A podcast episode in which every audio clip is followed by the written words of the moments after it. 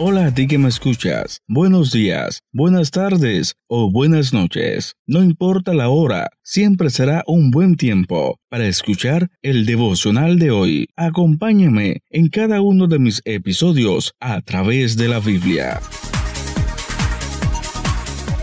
La lectura del día de hoy se encuentra en el libro de Romanos, capítulo 15, versículo 13 y dice de la siguiente manera, y el Dios de esperanza os llene de todo gozo y paz en el creer, para que abundéis en esperanza por el poder del Espíritu Santo. Estamos viviendo en un tiempo difícil donde estamos buscando esperanza, donde estamos buscando paz, donde estamos buscando estabilidad para nuestras vidas, para las naciones del mundo. Y nosotros los creyentes sabemos que esa paz, esa esperanza, está en las manos de nuestro Señor Jesucristo, pero primero debemos creer en que Él es nuestra esperanza, en que Él es nuestra paz eterna. Hoy, a pesar de todo, te digo que no desmayes y aprovecha cada nuevo día que el Señor te ha regalado para disfrutar de las maravillas que Dios ha creado para cada uno de nosotros. Abramos nuestro corazón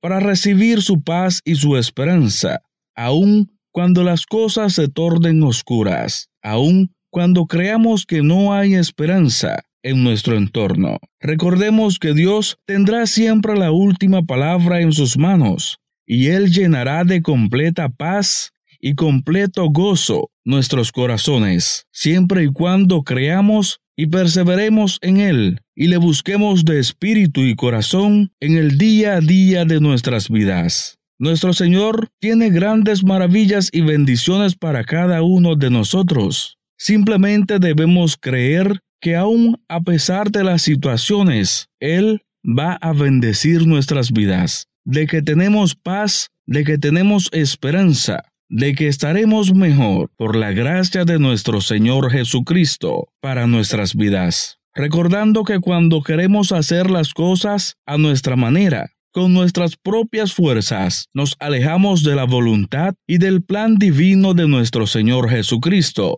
Y a veces Él tiene que hacernos recordar de una forma u otra que es solamente bajo su misericordia y su gracia que podremos alcanzar la paz y la estabilidad de nuestros corazones. Hoy te digo una vez más, no desmayes y aprovecha este nuevo día para bendecir el nombre de nuestro Señor Jesucristo por los siglos de los siglos. Abre tu corazón para recibir la paz y la esperanza que Él anhela entregarte siéndole fiel en todo momento y bajo toda circunstancia. Él tendrá la última palabra para nuestras vidas. Dios te bendiga en este día.